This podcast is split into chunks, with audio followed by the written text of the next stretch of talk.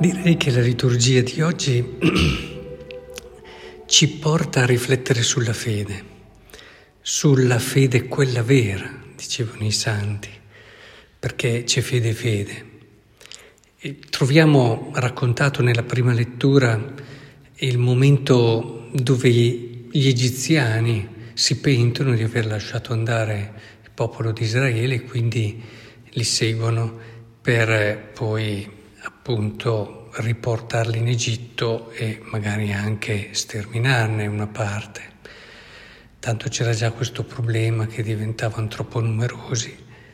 E, e, e solo che viviamo il momento in cui il popolo si rende conto di questo, del pericolo imminente, potevano far ben poco nei confronti del, di quello che era l'esercito egiziano. Ed è lì il momento del vuoto, il momento della prova, il momento che umanamente non ti dà nessun tipo di spiraglio. È lì che viene interpellata la loro fede. E ehm, la fede, quella vera, passa sempre da momenti bui. Ricordo ancora il Cardinal Martini che in un ritiro che ci fece a noi, clero di Reggio Emilia, eh, su Teresa di Lisieux, diceva ha una fede senza momenti bui, senza dubbi, e non è una fede grande.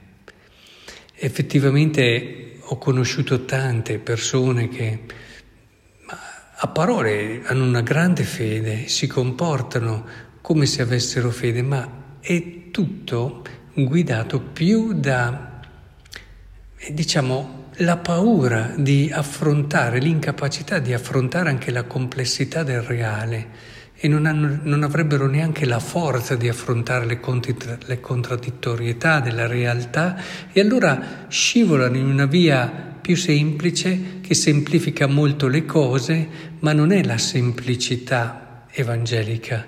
E così eh, si rischia di cercare una scorciatoia che compensi quella difficoltà di affrontare anche la complessità del reale. Ecco, questo è per certi versi l'atteggiamento che poi porta a delle rigidità, i cristiani più rigidi, i cristiani iperconservatori, tante volte hanno dietro una struttura di questo tipo. Vedo molto spesso come ci siano delle paure profonde che li guidano, poi anche in altre scelte vengono fuori alla matrice questa paura che loro non riconoscono perché mm, non, non pensano neanche di avere, ma che fa da maestra in tutte le loro scelte. E, è quella che soprattutto una rigidità in queste prospettive di fede ne smaschera l'immaturità.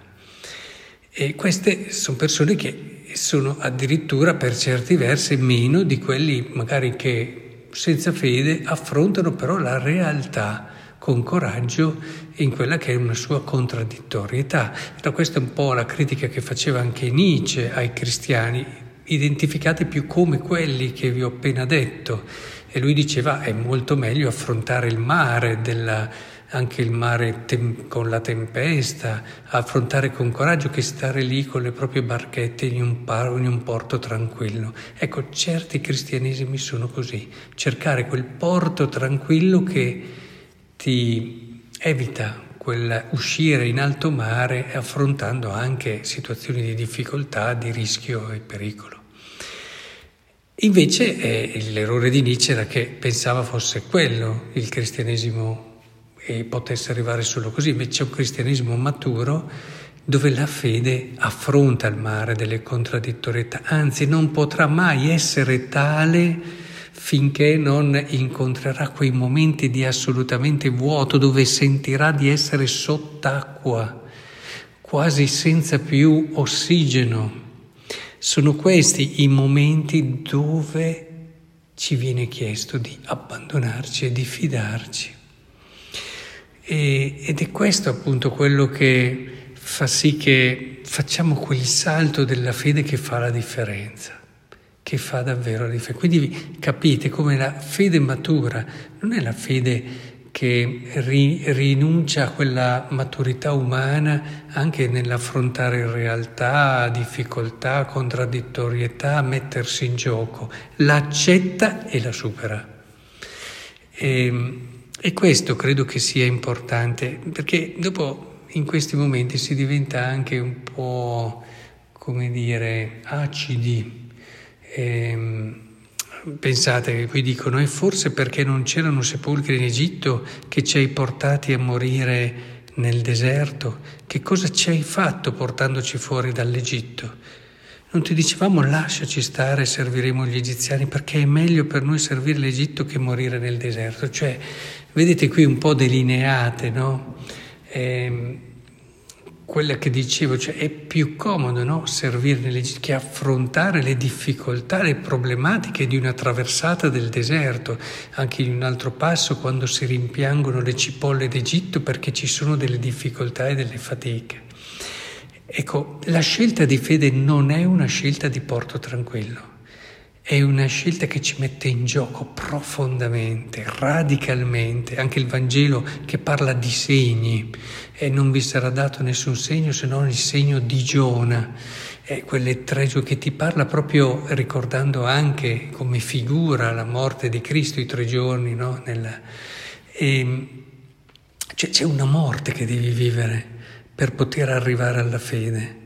C'è quindi una fiducia, un reale abbandono.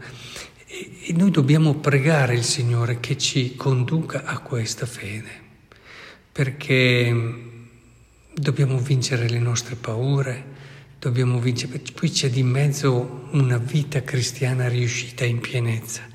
Chiediamoglielo al Signore, è Lui che ci può guidare a questa fede, non siamo noi adesso perché diciamo adesso devo arrivare a questa fede, ma non è una cosa che possiamo stabilire noi con un programma, adesso io prego questi giorni, faccio queste cose, mi creo queste difficoltà e queste prove. No, non lo puoi fare tu, non lo puoi fare tu.